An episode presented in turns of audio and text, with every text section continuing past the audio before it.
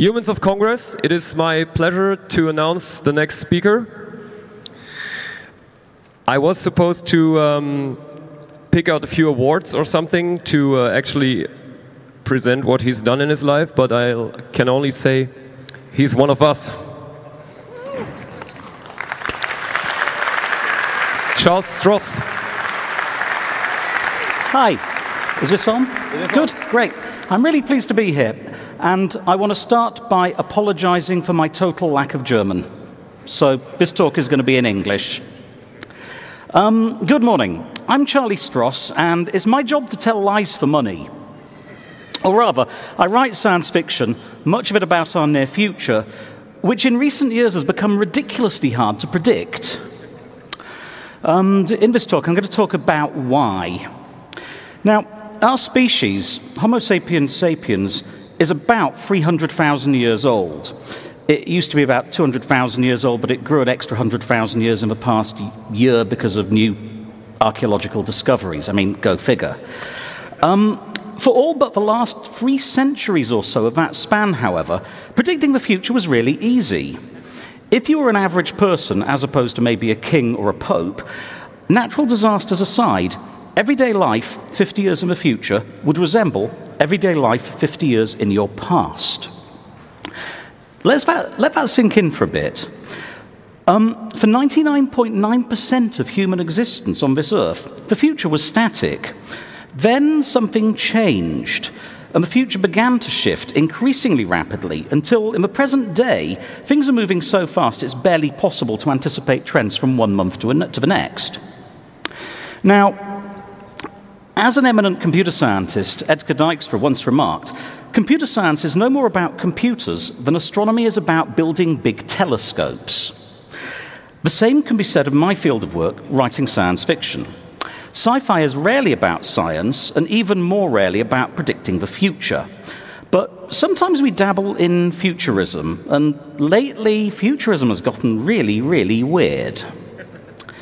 Now, when I write a near future work of fiction, one set, say, a decade hence, there used to be a recipe I could follow that worked eerily well.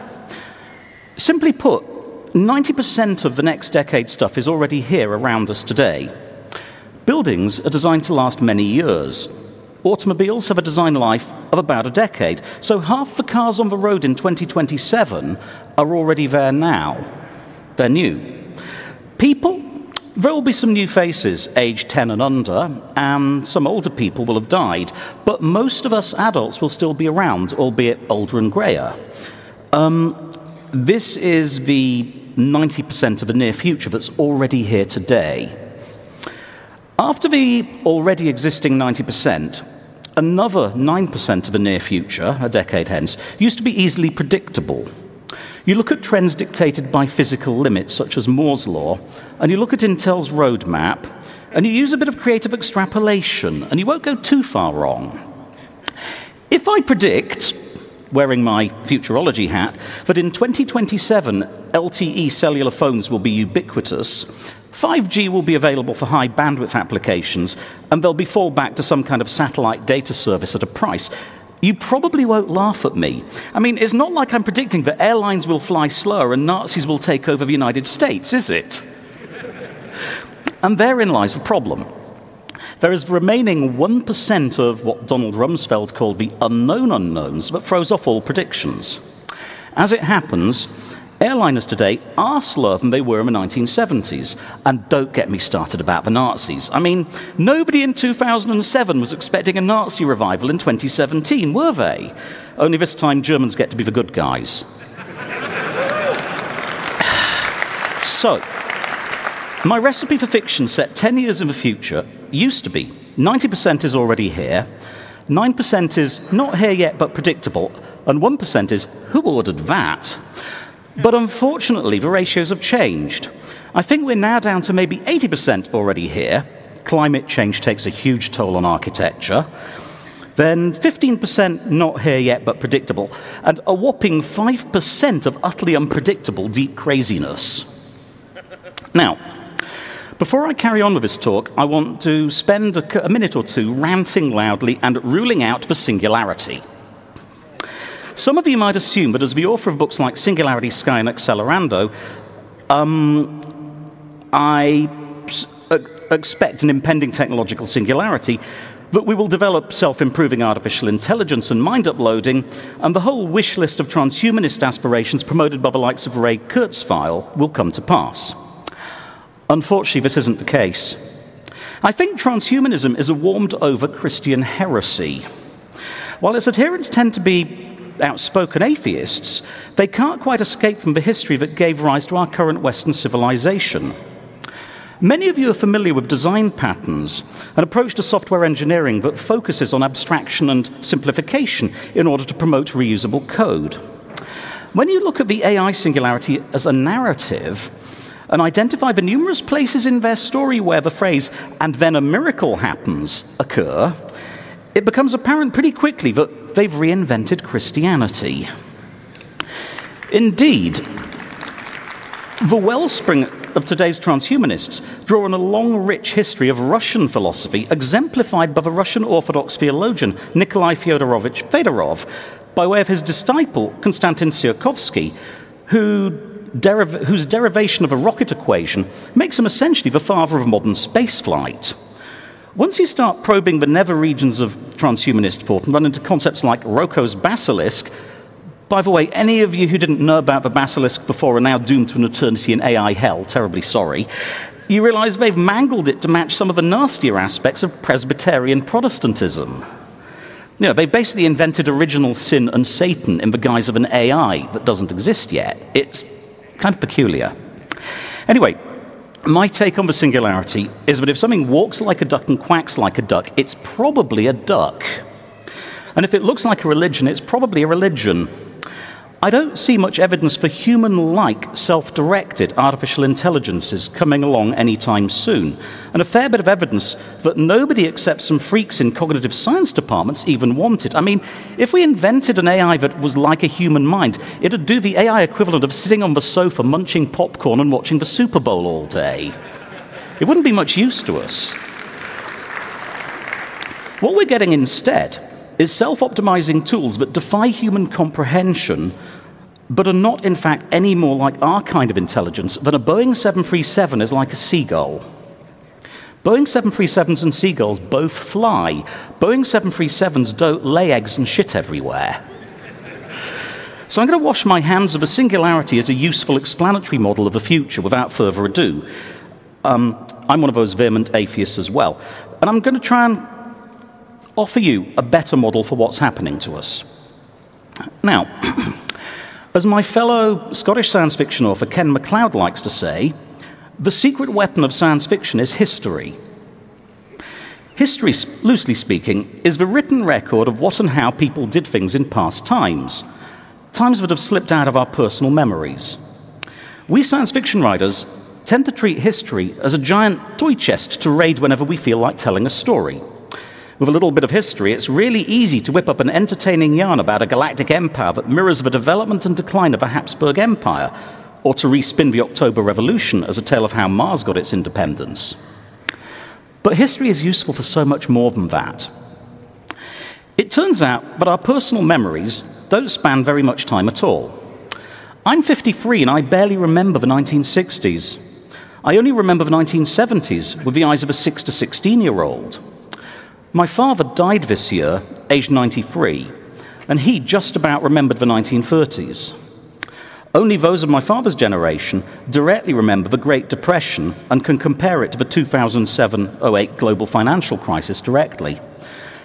We Westerners tend to pay little attention to cautionary tales told by 90 somethings.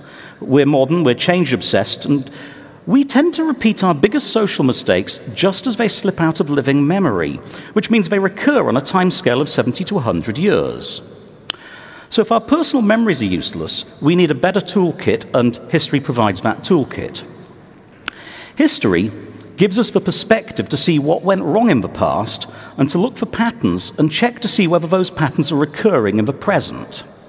Looking in particular at the history of the past two to four hundred years, that age of rapidly increasing change that I mentioned at the beginning, one glaringly obvious deviation from the norm of the preceding 3,000 centuries is obvious. And that's the development of artificial intelligence, which happened no earlier than 1553 and no later than 1844. I'm talking, of course, about the very old, very slow AIs we call corporations. What lessons from the history of a company can we draw that tell us about the likely behavior of the type of artificial intelligence we're interested in here today? Well, need a mouthful of water. Let me crib from Wikipedia for a moment. Wikipedia. In the late 18th century, Stewart Kyd, the author of the first treatise on corporate law in English, defined a corporation as a collection of many individuals united into one body under a special denomination, having perpetual succession under an artificial form, and vested by policy of the law with the capacity of acting in several respects as an individual, um, enjoying privileges and immunities in common, and of exercising a variety of political rights, more or less extensive, according to the design of its institution or the powers conferred upon it, either at the time of its creation or at any subsequent period of, of its existence. This was a late 18th century definition. Sound like a piece of software to you? In 1844, the British government passed the Joint Stock Companies Act, which created a register of companies and allowed any legal person, for a fee, to register a company, which in turn existed as a separate legal person. Prior to that point, it required a royal charter or an act of parliament to create a company. Subsequently, the law was extended to limit the liability of individual shareholders in event of business failure, and then both Germany and the United States added their own unique twists to what today we see as the doctrine of corporate personhood. Now, there were plenty of other things that happened between the 16th and 21st centuries that changed the shape of the world we live in. I've skipped the changes in agricultural productivity that happened due to energy economics, which finally broke the Malthusian trap our predecessors lived in. This in turn broke the long term cap on economic growth of about 0.1% per year in the absence of famines, plagues, and wars, and so on. I've skipped the germ theory of diseases and the development of trade empires in the age of sail and gunpowder that were made possible by advances in accurate time measurement. I've skipped the rise and, hopefully, decline of the pernicious theory of scientific racism that underpinned Western colonialism and the slave trade. I've skipped the rise of feminism, the ideological position that women are human beings rather than property, and the decline of patriarchy. I've skipped the whole of the Enlightenment and the Age of Revolutions. But this is a technocratic, technocentric Congress, so I want to frame this talk in terms of AI, which we all like to think we understand. Here's the thing about these artificial persons we call corporations legally, they're people. They have goals, they operate in pursuit of these goals, they have a natural life cycle. In the 1950s, a typical US corporation on the S&P 500 index had a lifespan of 60 years. Today it's down to less than 20 years. This is largely due to predation. Corporations are cannibals, they eat one another. They're also hive superorganisms like bees or ants. For the first century and a half, they relied entirely on human employees for their internal operation. But today, they're automating their business processes very rapidly. Each human is only retained so long as they can perform their t- assigned tasks more efficiently than a piece of software. And they can all be replaced by another human, much as the cells in our own bodies are functionally interchangeable, and a group of cells can, in extremis, often be replaced by a prosthetic device. To some extent, corporations can be trained to serve the personal desires of their chief executives, but even CEOs can be dispensed with if their activities damage the corporation, as Harvey Weinstein found out a couple of months ago. Finally, our legal environment today has been tailored for the convenience of corporate persons rather than human persons, to the point where our governments now mimic corporations in many of our internal structures. So, to understand where we're going, we need to start by asking what do our current, actually existing AI overlords want?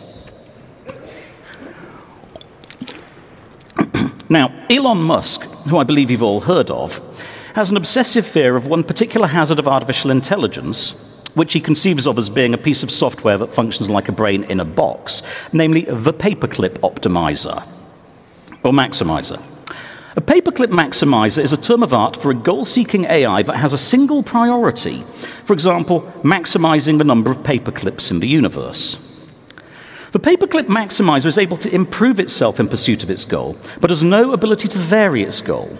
So it will ultimately attempt to convert all the metallic elements in the solar system into paperclips, even if this is obviously detrimental to the well being of the humans who set it this goal. Unfortunately, I don't think Musk is paying enough attention. Consider his own companies.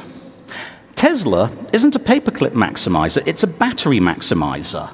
After all, a battery, an electric car is a battery with wheels and seats. SpaceX is an orbital payload maximizer, driving down the cost of space launches in order to encourage more sales for the service it provides. Solar City is a photovoltaic panel maximizer, and so on. All three of Musk's very own slow AIs are based on an architecture designed to maximize return on shareholder investment, even if by doing so they cook the planet the shareholders have to live on or turn the entire thing into solar panels. But hey, if you're Elon Musk, that's okay. You're going to retire on Mars anyway. By the way, I'm ragging on Musk in this talk simply because he's the current opinionated tech billionaire who thinks that disrupting a couple of industries entitles him to make headlines. If this was 2007 and my focus slightly different, different, I'd be ragging on Steve Jobs. And if we were in 1997, my target would be Bill Gates. Don't take it personally, Elon.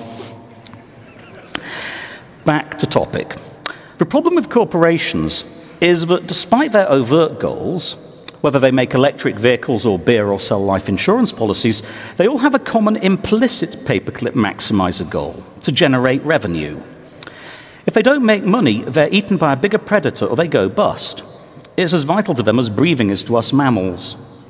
They generally pursue their implicit goal, maximizing revenue, by pursuing their overt goal. But sometimes they try instead to manipulate their environment to ensure that money flows to them regardless. Human toolmaking culture has become very complicated over time.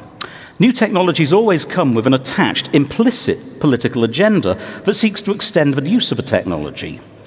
Governments react to this by legislating to control new technologies, and sometimes we end up with industries actually indulging in legal duels through the regulatory mechanism of law to determine who prevails. For example, consider the automobile. You can't have mass automobile transport without gas stations and fuel distribution pipelines. These, in turn, require access to whoever owns the land the oil is extracted from under. And before you know it, you end up with a permanent army in Iraq and a clamped dictatorship in Saudi Arabia. Closer to home, automobiles imply jaywalking laws and drink driving laws. They affect town planning regulations and encourage suburban sprawl, the construction of human infrastructure on a scale required by automobiles, not pedestrians. This, in turn, is bad for competing transport technologies like buses or trams, which work best in cities with a high population density. So, to get laws that favour the automobile in place, providing an environment conducive to doing business, automobile companies spent money on political lobbyists and when they can get away with it, on bribes. Bribery needn't be blatant, of course. For example, the reforms of the British railway network in the 1960s dismembered many branch lines and coincided with a surge in road building and automobile sales. These reforms were orchestrated by Transport Minister Ernest Marples, who was purely a politician. The fact that he accumulated a considerable personal fortune during this period by buying shares in motorway construction corporations has nothing to do with it. So, no conflict of interest there. Now, the automobile industry can't be considered a pure paperclip maximizer uh, sorry, the automobile industry in isolation can't be considered a pure paperclip maximizer. You have to look at it in conjunction with the fossil fuel industries, the road construction business, the accident insurance sector, and so on. When you do this, you begin to see the outline of a paperclip maximizing ecosystem that invades far flung lands and grinds up and kills around one and a quarter million people per year. That's the global death toll from automobile accidents currently, according to the World Health Organization. It rivals the First World War on an ongoing permanent basis. And these are all side effects of its drive to sell you a new car. Now, automobiles aren't, of course, a total liability. Today's cars are regulated stringently for safety and in theory to reduce toxic emissions. They're fast, efficient, and comfortable. We can thank legal mandated regulations imposed by governments for this, of course. Go back to the 1970s, and cars didn't have crumple zones. Go back to the 50s, and they didn't come with seat belts as standard. In the 1930s, indicators, turn signals, and brakes on all four wheels were optional. And your best hope of surviving a 50 kilometre per hour crash was to be thrown out of a car and land somewhere without breaking your neck. Regulatory agencies are our current political system's tool of choice for preventing paperclip maximizers from running amok. Unfortunately, regulators don't always work. The first failure mode of regulators that you need to be aware of is regulatory capture, where regulatory bodies are captured by the industries they control. Ajit Pai, head of the American Federal Communications Commission, which just voted to eliminate net neutrality rules in the United States, has worked as Associate General Counsel for Verizon Communications, Inc., the largest current descendant of the Bell Telephone Systems monopoly. After the AT&T antitrust lawsuit, the Bell network was broken up into the seven baby bells. They've now pretty much reformed and reaggregated, and Verizon is the largest current one. Why should someone with a trans- transparent interest in a technology corporation end up running a regulator that tries to control the industry in question? Well, if you're going to regulate a complex technology, you need to recruit regulators from people who understand it. Unfortunately, most of those people are industry insiders. Ajit Pai is clearly very much aware of how Verizon is regulated, very insightful into its operations, and wants to do something about it, just not necessarily in the public interest. When, when regulators end up staffed by people drawn from the industries they're supposed to control, they frequently end up working with their former office mates to make it easier to turn a profit, either by raising barriers to keep new insurgent companies out or by dismantling safeguards that protect the public. Now, a second problem is regulatory lag, where a technology advances so rapidly that regulations are laughably obsolete by the time they're issued. Consider the EU directive requiring cookie notices on websites to caution users that their activities are tracked and their privacy may be violated. This would have been a good idea in 1993 or 1996, but unfortunately it didn't show up until 2011. Fingerprinting and tracking mechanisms had nothing to do with cookies and were already widespread by then. Tim Berners Lee observed in 1995 that five years worth of change was happening on the web for every 12 months of real world time. By that yardstick, the cookie law came out nearly a century too late to do any good. Again, look at Uber. This month, the European Court of Justice ruled that Uber is a taxi service, not a web app. This is arguably correct. The problem is, Uber has spread globally since it was founded eight years ago, subsidizing its drivers to put competing private hire firms out of business. Whether this is a net good for society is, is, debatable. The problem is, a taxi driver can get awfully hungry if she has to wait eight years for a court ruling against a predator intent on disrupting her business. So, to recap, Firstly, we already have paperclip maximizers, and Musk's AI alarmism is curiously mirror blind. Secondly, we have mechanisms for keeping paperclip maximizers in check, but they don't work very well against AIs that deploy the dark arts, especially corruption and bribery, and they're even worse against true AIs that evolve too fast for human mediated mechanisms like the law to keep up with. Finally, unlike the naive vision of a paperclip maximizer that maximizes only paperclips, Existing AIs have multiple agendas. Their overt goal, but also profit seeking, expansion into new markets, and to accommodate the desire of whoever is currently in the driving seat. Now, this brings me to the next major heading in this dismaying laundry list how it all went wrong. It seems to me that our current political upheavals are best understood as, as arising from the capture of post 1917 democratic institutions by large scale AI. Everywhere you look, you see voters protesting angrily against an entrenched establishment that seems determined to ignore the wants and needs of their human constituents in favor of those of the machines. The Brexit upset was largely the result of a protest vote against the British political establishment. The election of Donald Trump, likewise, with a side order of racism on top. Our major political parties are led by people who are compatible with the system as it exists today, a system that has been shaped over decades by corporations distorting our government and regulatory environments. We humans live in a world shaped by the desires and needs of AI, forced to live on their terms, and we're taught that we're valuable only to the extent we contribute to the rule of the machines.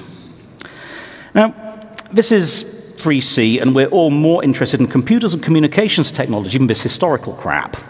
But as I said earlier, history is a secret weapon if you know how to use it. What history is good for is enabling us to spot recurring patterns that repeat across timescales outside our personal experience. And if we look at our historical, very slow AIs, what do we learn from them about modern AI and how it's going to behave? Well, to start with, our AIs have been warped, the new AIs, the electronic ones instantiated in our machines, have been warped by a terrible, fundamentally flawed design decision back in 1995 that has damaged democratic political processes, crippled our ability to truly understand the world around us, and led to the angry upheavals and upsets of the present decade. That mistake was the decision to fund the build out of a public World Wide Web, as opposed to the earlier government funded corporate and academic internet, by monetizing eyeballs through advertising revenue. The ad supported web we're used to today wasn't inevitable. If you recall the web as it was in 1994, there were very few ads at all, and not much in the way of commerce. 1995 was the year the World Wide Web really came to public attention in the Anglophone world, and consumer facing websites began to appear. Nobody really knew how this thing was going to be paid for. The original dot com bubble was all about working out how to monetize the web for the first time, and a lot of people lost their shirts in the process. Our naive initial assumption was that the transaction cost of setting up a TCP/IP connection over modem was too high to support to be supported by per-use micro-billing for web pages. So instead of charging people a fraction of a euro cent for every page view, we'd bill customers indirectly by shoving advert- advertising banners in front of their eyes and hoping they'd click through and buy something. Unfortunately, advertising is in an industry one of those pre existing, very slow AI ecosystems I already alluded to. Advertising tries to maximize its hold on the attention of the minds behind each human eyeball. The coupling of advertising with web search was an inevitable outgrowth. I mean, how better to attract the attention of reluctant subjects than to find out what they're really interested in seeing and selling ads that relate to those interests? The problem with applying the paperclip maximizer approach to monopolizing eyeballs, however, is that eyeballs are a limited, scarce resource. There are only 168 hours in every week in which I can gaze at banner ads. Moreover, most ads are irrelevant to my interests, and it doesn't matter how often you flash an ad for dog biscuits at me, I'm never going to buy any. I have a cat. to make best revenue generating use of our eyeballs, it's necessary for the ad industry to learn who we are and what interests us, and to target us increasingly minutely in hope of hooking us with stuff we're attracted to. In other words, the ad industry is a paperclip maximizer that, for its success, relies on developing a theory of mind that applies to human beings. Do I need to divert onto the impassioned rant about the hideous corruption and evil that is Facebook? Okay, somebody said yes. I'm guessing you've heard it all before, but the too long don't read summary is Facebook is as much a search engine as Google or Amazon. Facebook searches are optimized for faces, that is, for human beings. If you want to find someone you fell out of touch with 30 years ago, Facebook probably knows where they live, what their favorite color is, what size shoes they wear, and what they said about you to your friends behind your back all those years ago that made you cut them off. Even if you don't have a Facebook account, Facebook has a you account, a hole in their social graph with a bunch of connections pointing into it and your name tagged in your friends' photographs. They know a lot about you, and they sell access to their social graph to advertisers who then target you, even if you don't think you use Facebook. Indeed, there's uh, barely any point in not using Facebook these days. They're the social media Borg. Resistance is futile. So, However, Facebook is trying to get eyeballs on ads, so is Twitter, and so are Google. To do this, they fine tune the content they show you to make it more attractive to your eyes. And by attractive, I do not mean pleasant. We humans have an evolved automatic reflex to pay attention to threats and horrors as well as pleasurable stimuli. And the algorithms that determine what they show us when we look at Facebook or Twitter take this bias into account. You may, might react more strongly to a public hanging in Iran or an outrageous statement by Donald Trump than to a couple kissing. The algorithm knows and will show you whatever makes you pay attention, not necessarily what you need or want to see. So, this brings me to another point about computerized AI as opposed to corporate AI. AI algorithms tend to embody the prejudices and beliefs of either the programmers or the data set the AI was trained on. A couple of years ago, I ran across an account of a webcam developed by mostly pale skinned Silicon Valley engineers that had difficulty focusing or achieving correct color balance when pointed at dark skinned faces. That's an example of human programmer induced bias. They didn't have a, wide enough test set and didn't recognize that they were inherently biased towards expect, expecting people to have pale skin. But with today's deep learning, bias can creep in via the data sets the neural networks are trained on uh, even without the programmers intending it. Microsoft's first foray into a conversational chatbot driven by machine learning, Tay, was yanked offline within days last year because 4chan and Reddit based trolls discovered they could train it towards racism and sexism for shits and giggles. Just imagine you're a poor, naive, innocent AI who's just been switched on and you're hoping to pass your Turing test, and what happens? 4chan decide to, to play with your head. I got to feel sorry for Tay. Now, humans may be biased, but at least individually we're accountable. And if somebody gives you racist or sexist abuse to your face, you can complain or maybe punch them. It's impossible to punch a corporation, and it may not even be possible to identify the source of unfair bias when you're dealing with a machine learning system. AI based systems that instantiate existing prejudices make social change harder. Traditional advertising works by playing on the target customer's insecurity and fear as much as their aspirations. And fear of a loss of social status and privileges are powerful threats. Fear and xenophobia are useful tools for attracting advertising, uh, eyeballs. What happens when we get pervasive social networks with learned biases against, say, feminism or Islam or melanin? Or deep learning systems trained on datasets contaminated by racist dipshits and their propaganda? Deep learning systems like the ones inside Facebook that determine which stories to show you to get you to pay as much attention as possible to the adverts. I think you probably have an inkling of how, where this is now going. Now, if you think this is sounding a bit bleak and unpleasant, you'd be right. I write sci fi, you read or watch or play sci fi, we're acculturated to think of science and technology as good things that make life better, but this ain't always so. Plenty of technologies have historically been heavily regulated or even criminalized for good reason. And once you get past any reflexive indignation at criticism of technology and progress, you might agree with me that it is reasonable to ban individuals from owning nuclear weapons or nerve gas. Less obviously, they may not be weapons, but we've banned chlorofluorocarbon refrigerants because they were building up in the high stratosphere and destroying the ozone layer that protects us from UVB radiation. We banned tetraethyl lead in, in gasoline because it poisoned people and led to a crime wave.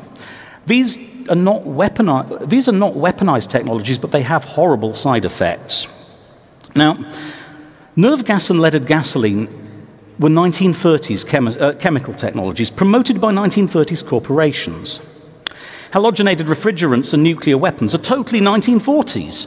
ICBMs date to the 1950s you know, I have difficulty seeing why people are getting so worked up over North Korea. North Korea reaches 1953 level parity. Be terrified and hide under the bed. Um, I submit that the 21st century is throwing up dangerous new technologies just as our existing strategies for regulating very slow AIs have proven to be inadequate. And I don't have an answer to how we regulate new technologies. I just want to flag it up as a huge social problem that is going to affect the coming century. I'm now going to give you four examples of new types of AI application that are going to warp our societies even more badly than the old slow AIs we uh, of you have done. This isn't an exhaustive list. This is just some examples I dreamed I pulled out of my ass. We need to work out a general strategy for getting on top of this sort of thing before they get on top of us. And I think this is actually a very urgent problem. So I'm just going to give you this list of dangerous new technologies that are arriving now or coming and send you away to think about what to do next. I mean, we are activists here. We should be thinking about this and, and planning what to do. Now, the first nasty technology I'd like to talk about is political hacking tools that rely on social graph directed propaganda. It, this is low hanging fruit after the electoral surprises of 2016. Cambridge Analytica pioneered the use of deep learning by scanning the Facebook and Twitter social graphs to identify voters' political affiliations by simply looking at what tweets or Facebook comments they liked. They're able to do this to identify individuals with a high degree of precision who were vulnerable to persuasion and who lived in electorally sensitive districts. They then canvassed them with propaganda that targeted their personal hot button issues to change their electoral intentions. The tools developed by web advertisers to sell products have now been weaponized for political purposes. And the amount of personal information about our affiliations that we expose on social media makes us vulnerable. Aside from the last US presidential election, there's mounting evidence that the British referendum on leaving the EU was subject to foreign cyber war attack via weaponized social media, as was the most recent French presidential election. In fact, if we remember the leak of emails from the Macron campaign, it turns out that many of those emails were false because the Macron campaign anticipated that they would be attacked and an email trove would be leaked in the last days before the election.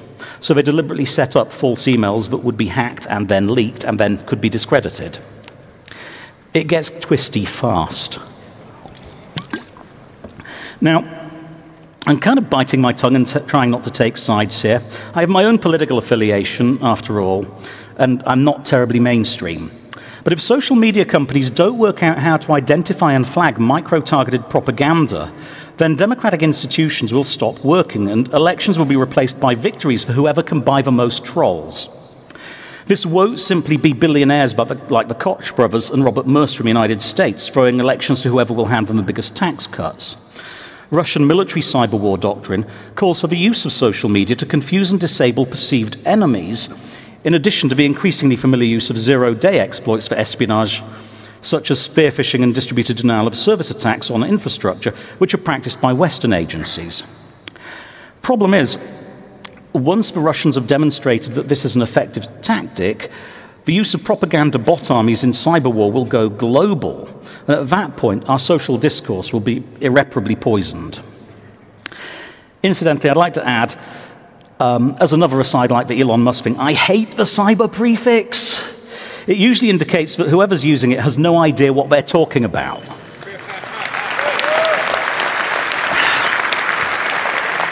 Unfortunately, much as the way the term hacker was corrupted from its original meaning in the 1990s, the term cyber war has, seems to have stuck, and it's now an actual thing that we can point to and say, this is what, what we're talking about. So I'm afraid we're stuck with this really horrible term.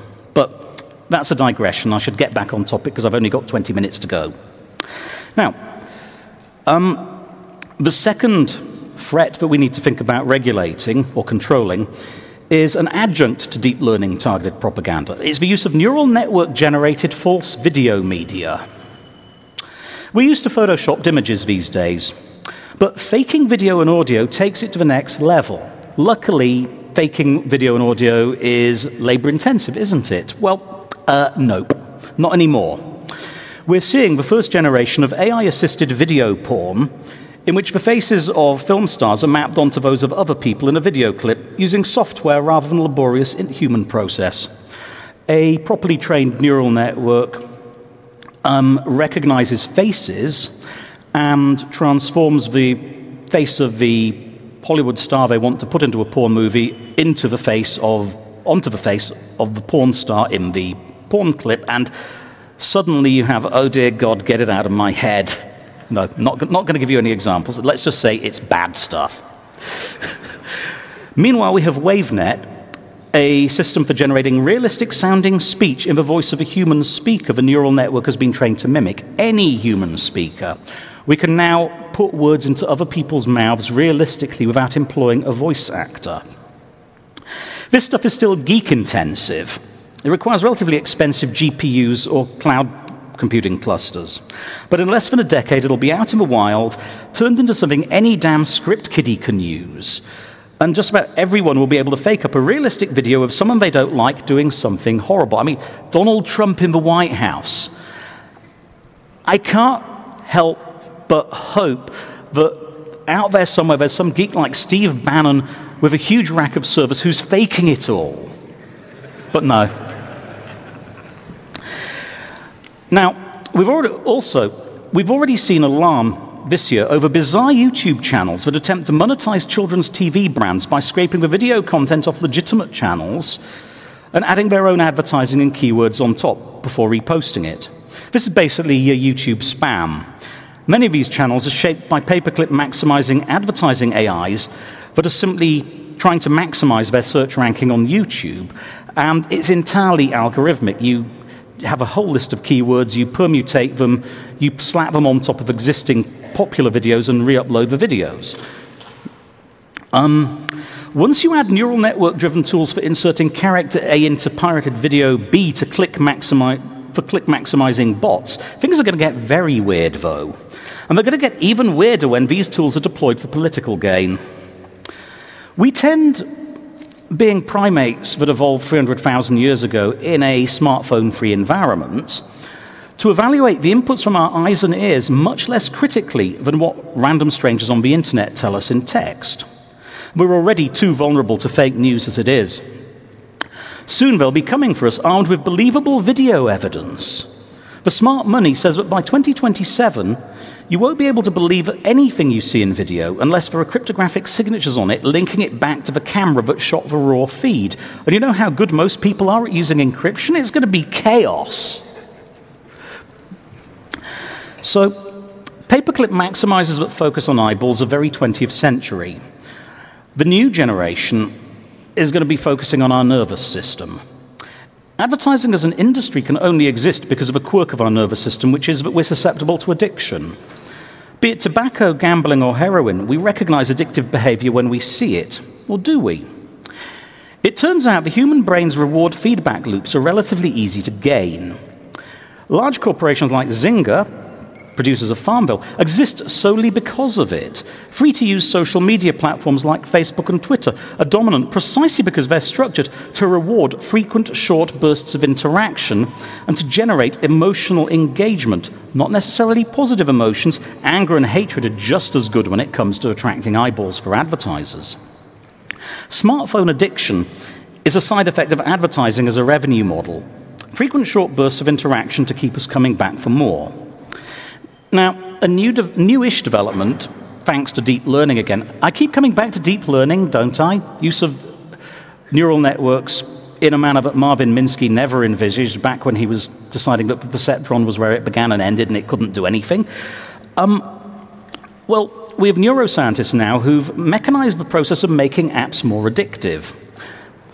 Dopamine Labs is one startup that provides tools to app developers to make any app more addictive, as well as to reduce the desire to continue participating in a behavior if it's undesirable, if the app developer actually wants to help people kick the habit.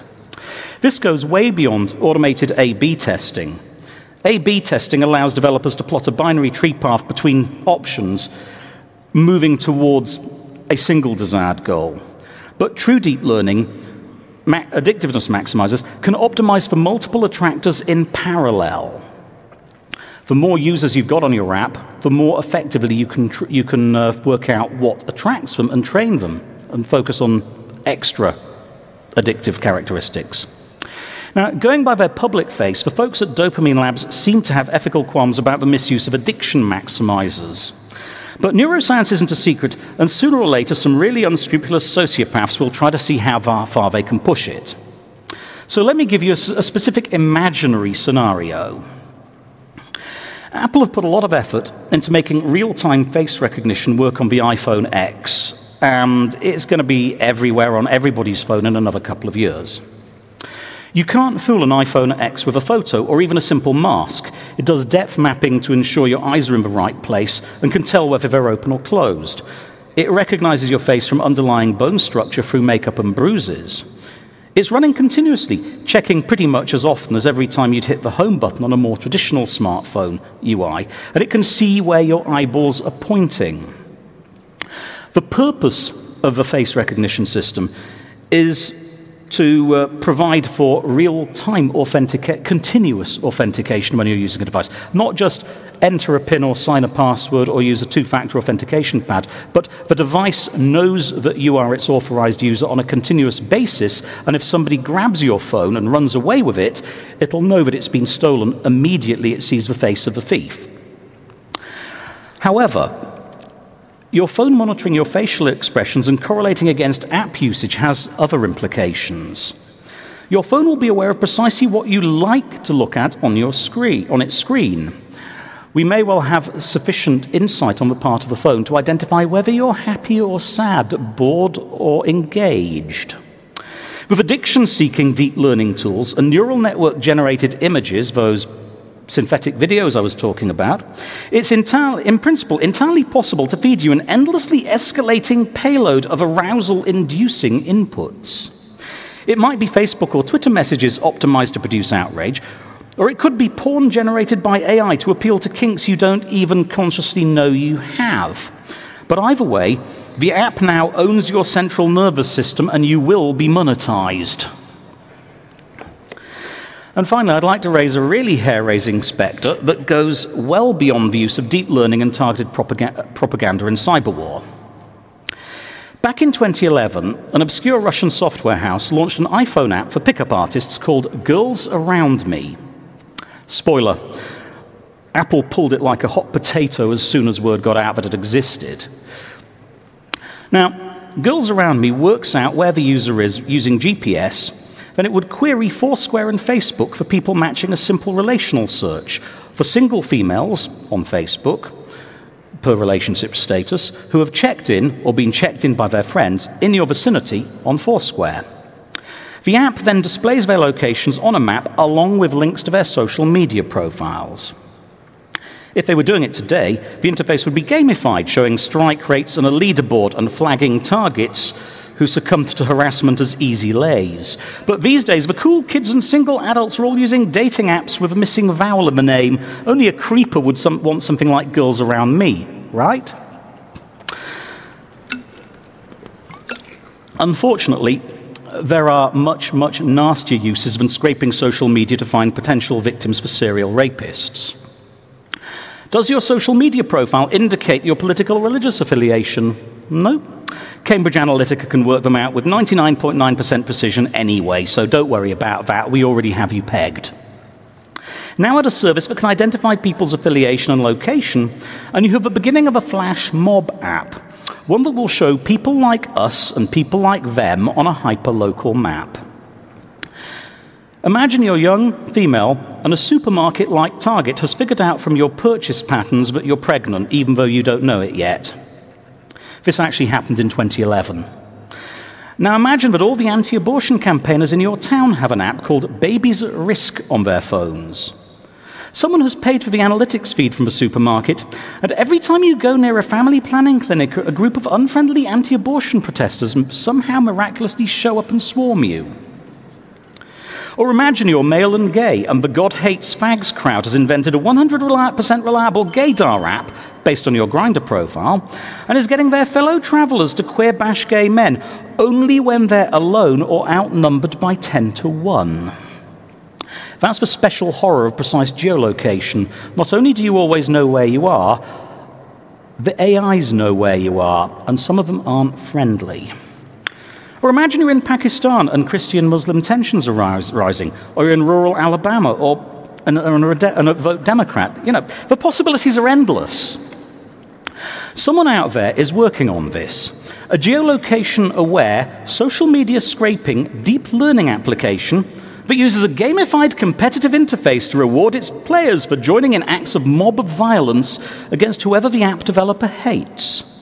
Probably it has an innocuous seeming but highly addictive training mode to get the users accustomed to working in teams and obeying the app's instructions.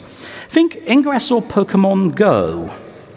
Then, at some pre planned zero hour, it switches mode and starts rewarding players for violence. Players who have been primed to think of their targets as vermin by a steady drip feed of micro targeted, dehumanizing propaganda inputs delivered over a period of months. And the worst bit of this picture is that the app developer isn't even a nation state trying to disrupt its enemies, or an extremist political group trying to murder gays, Jews, or Muslims. It's just a paperclip maximizer doing what it does, and you are the paper. Welcome to the 21st century.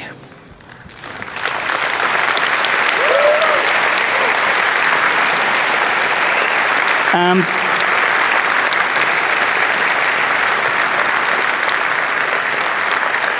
thank you. We have a little time for questions. Do we have a microphone for the audience? Do we have any questions? Okay. So you are doing a Q&A. Hmm? So you are doing a Q&A. Yeah. Well, if there are any questions, please come forward to the microphones, numbers 1 through 4, and ask.